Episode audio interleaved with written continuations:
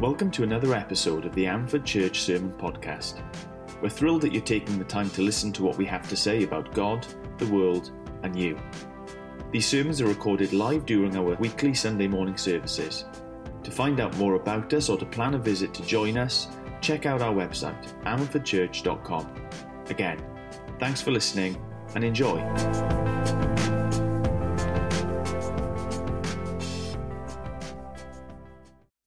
This is God's world that, and we have made rather a mess of it, but God has sent Jesus uh, to deal with the mess in our lives and in this world, why is there so much hurt? And what is our responsibility in the present to live as God's people in this messy world? And what about that hurt? As you can see, is this as good as it gets? This is what Grandpa Joe is asking. What about the bad things, the pain of illness, the hate crimes, the problems we face, the ups and downs? Is there ever going to be an end to all of this? Is this really as good as it gets in God's created but fallen world? Grandpa Joe and the rest of you who heard, uh, you heard Sam say about the world that God had created. And that, that was a perfect world with no problems, no hard work, no weeds in the garden, no lawns to cut. But our first parents, Adam and Eve, spoiled that, and people like us have continued with that spoiling ever since.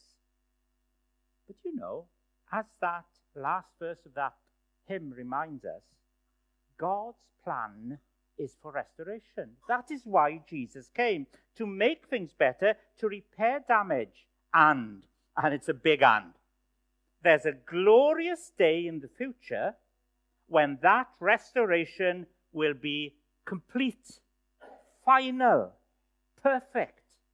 This is God's promise to his people.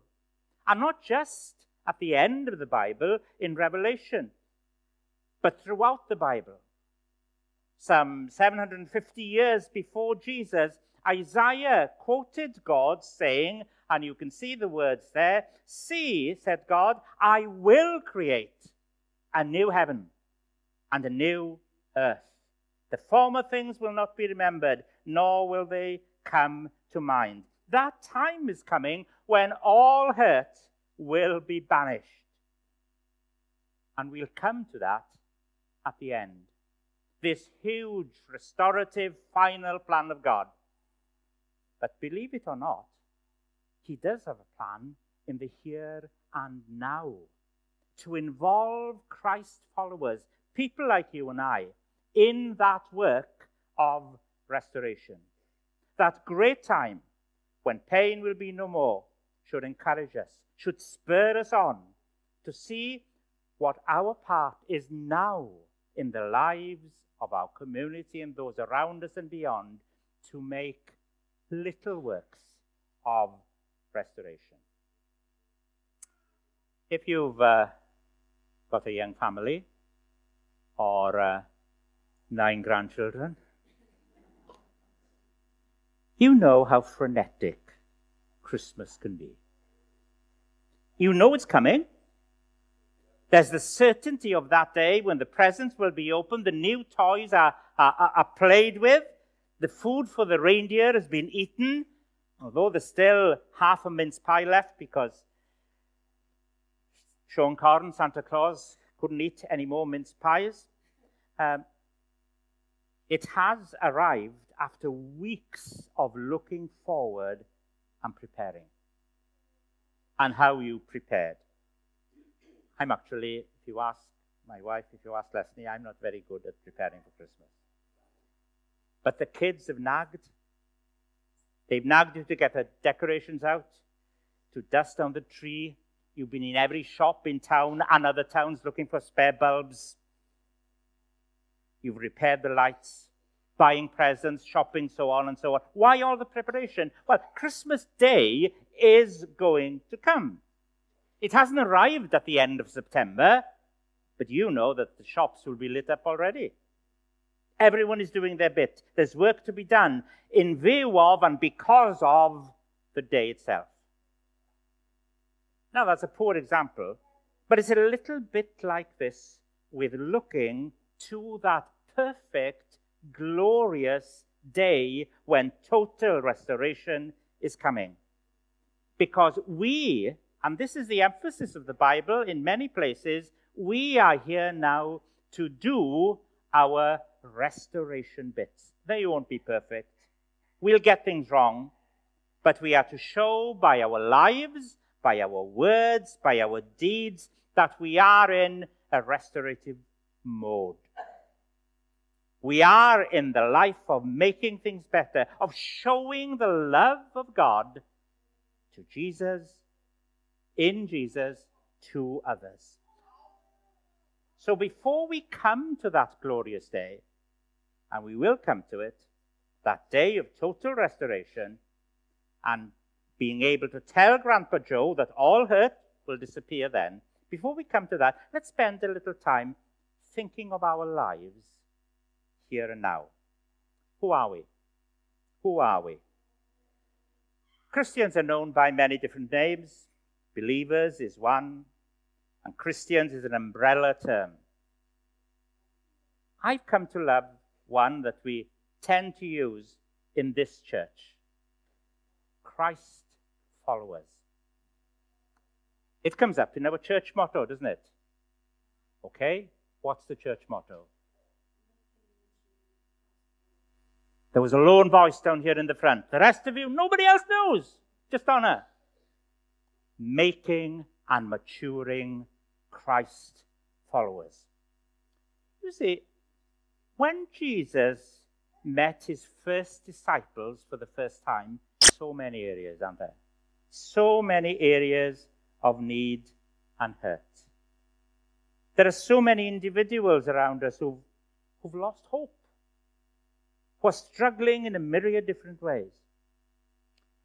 There are letters on the information desk concerning the food bank. Take one, read it. Many of you already help with the food bank by giving, serving, sharing, and doing so as Christ followers on a regular basis. But there's a need, as you probably know, of more giving because the needs in our community are on the increase. And food stocks are getting lower and lower. That's one practical example. Or getting alongside that mother who is struggling with a young family on her own and could do with some help. Here's another one helping out in, in Sunday school. We haven't got Sunday school uh, this month. But sometimes in Sunday school, we can't do here as much as we want to do because our volunteer base isn't quite big enough. A few volunteers, did you know this? A few volunteers miss out on Sunday morning worship more often than they should, really, because perhaps there are others who haven't volunteered to do a little bit more. Should we consider lessening the hurt and sharing the burden? Talk to someone involved with Sunday school about how you could help. And then treating our homes less as if they were our castles and more like coffee shops where we can chat, and that's not just because I like coffee, where we can chat and share the love of Jesus in an informal capacity. Is your home just for you, or is it at times an open house for others?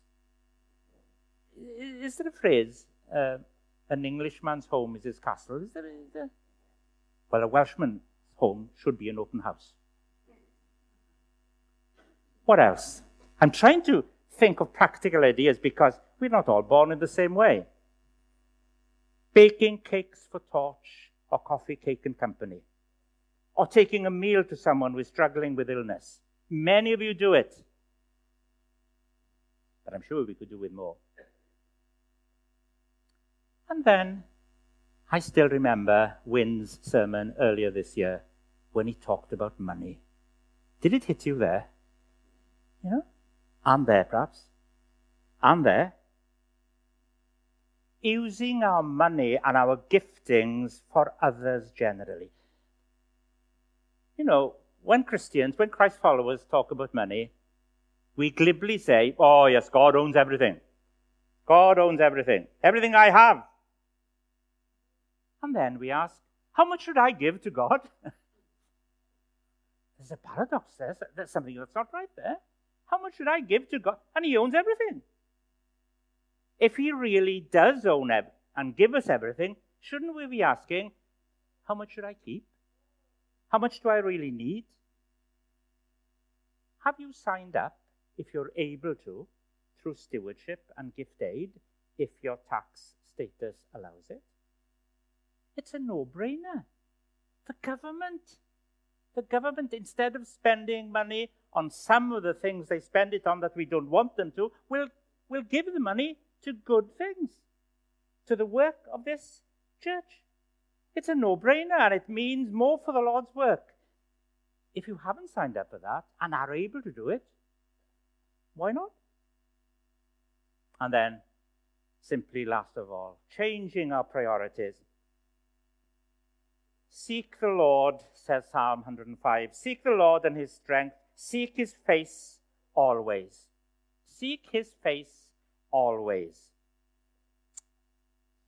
Perhaps less seeking faces on Facebook and seeking his face, perhaps a little bit more.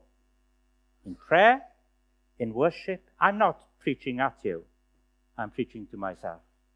I'm preaching to myself. There are regular prayer meetings on Fridays and Saturday mornings. There are rooted groups which meet during third time every, every week. Are you there? Do you know there's more, more than many things we can do? Jesus loves and still loves the unlovely. I tend to love the ones that are easy to love. That is not the life of a changed priority person. O na yn fwy tebyg i Iesu Grist yn byw. One very popular Welsh hymn says, Oh, that I would be living more a life of my life like Jesus. As Christ followers, we are called to mimic his priorities. We are called to believe in him, in the need for forgiveness as we repent of our wrongs, but we are also called to restoration work. Apparently, do, do any of you watch those and like those programs about restoring houses and buildings? They're, yeah, there we are. They're very popular, apparently. I don't like. Sorry. I really don't like them. I think, one, I think they're boring, and two, I can't do anything as a DIY man, okay? I can't do anything at all. So they really don't, don't interest me. But as well as those, we are called to real restoration because we are restoring a kingdom, building a kingdom, not simply restoring a house. Look at these verses from John this verse rather from John 14. John 14, verse 12. These are the words of Jesus. And he says, The person who trusts me will not only do what I'm doing, but even greater things. I haven't got time to go into that this morning because I, on my way to the Father, am giving you the same work to do that I've been doing. You can count on it, says the message. Very truly, I tell you, whoever believes in me will do the works I have been doing, and they will do even greater things than these because I am going to the Father. And you see, these works of restoration, lessening the hurt, is all for Christ followers. Not special ones, it's for all Christ followers. It's for everyone who trusts Jesus. This should be the norm, the norm for us. As Paul reiterates to the Ephesian Christians, we, Christ followers, are created in Christ Jesus to do good works. But if I said the um, an and earlier on was important, there's a big but here. There's a health warning, okay? There's a health. I don't know you all this morning, um, thankfully. And some of you are saying that you don't know me either, and you may be glad of that as well, but still. But there is a health warning here. Because I want to ask you, are you, am I a Christ follower? It's not doing good works, helping out, volunteering, and so on that makes you a Christ follower. It's beginning a relationship with Jesus himself. It's meeting Jesus. It's hearing what he is saying. This is the first essential. This really means confronting, realizing our own individual wrongs and failures, and asking for forgiveness. Come to me. During the past week uh, in Aberystwyth, uh, there was one uh, speaker, one young man, uh, uh, one evening, who preached just on those three words. If you had five minutes to tell someone what this gospel, what this good news is all about, what would you tell them? And he said, I would use three words the words of Jesus Come to me. Have you? Have I? It's a coming to Jesus and following him. Has this happened to you? On the information desk over there, there are a few free magazines. They're in Welsh, but for the benefit of those whose education hasn't stretched that far yet, they're in English as well. Right? They're bilingual magazines. If you're not quite sure of whether you've met this Jesus in this way and that he has forgiven you, do take one of those. They've been distributed Thousands of them have been distributed this summer. There are a few left. Take one of those, take it home with you, read it, and think upon it. But if you are a Christ follower, you will, like all Christ followers, be part of his work, these works of love. They will not obliterate the hurt, but Grandpa Joe's Grandpa Joe's and all you other mamgees, atakees, fathers, mothers, children, grandchildren, this lessening of the hurt, this doing the work of Jesus is a sign that there's a glorious day coming of total restoration. I remind you again of that verse in Ephesians. We, Christ followers, are created in Jesus to do good works. But as we have said from the beginning today, there is to be a perfect restoration. Jesus himself said this. He called it the renewal of all things. This world renewed will be our eventual home. And let's have a look at these verses from Revelation chapter 21. And there we read, Then I saw a new heaven and a new earth. Remember Isaiah 750 years before Jesus came? Exactly the same words. Then I saw, this is John talking, and he's having this vision from Jesus. I saw a new heaven and a new earth for the first heaven and the first earth had passed away, and I heard a loud voice from the throne saying, Look, God's dwelling place is now among the people, and he will dwell with them. Remember that perfect world at the very beginning when God dwelt with his people, with Adam and Eve? Well, there's a time coming that's going to be even more glorious.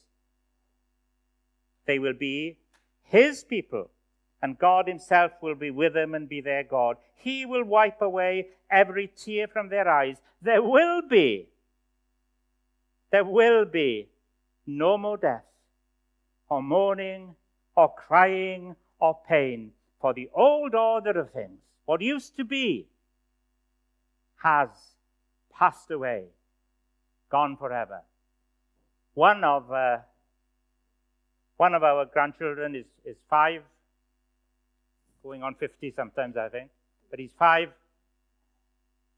Doesn't speak much English at all. They don't in North Wales. And um, he's learned a new phrase. And he uses it all the time in all sorts of circumstances. End of. end of. There's going to be a tremendous end of. An end of pain. An end of suffering. An end of tears. Can you imagine it?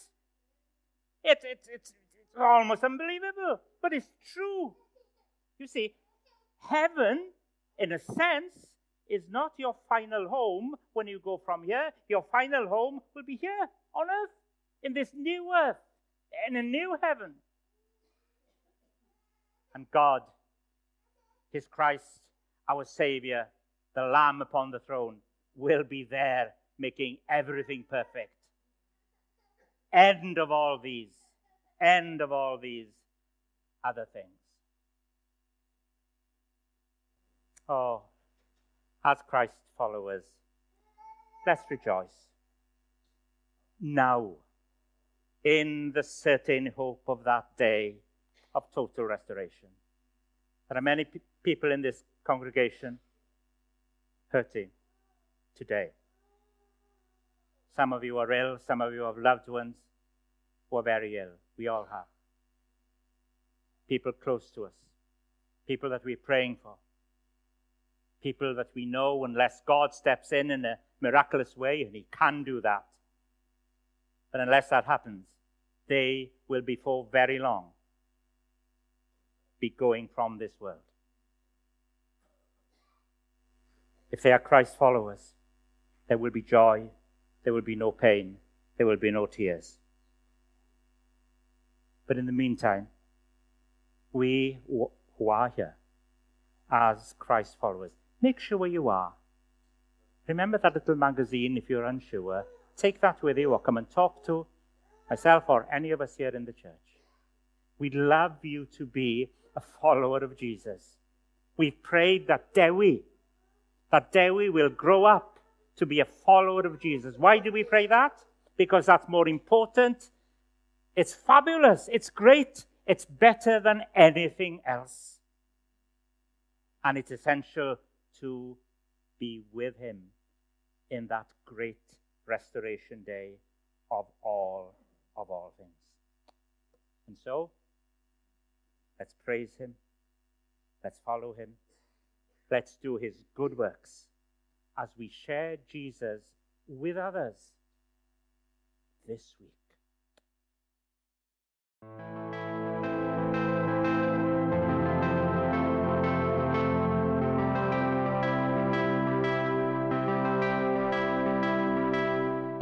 We hope that you found today's message useful and challenging, and we want to take a moment to offer you some next steps that you can take right now. Why not get in touch with us via email at contact at amfordchurch.com if you have any follow up questions or things that you'd like to discuss. If you want to know more about what's going on at Amford Church, make sure to like us on Facebook. And lastly, check out our YouTube channel for video teaching in addition to our sermon podcasts. Thanks for listening.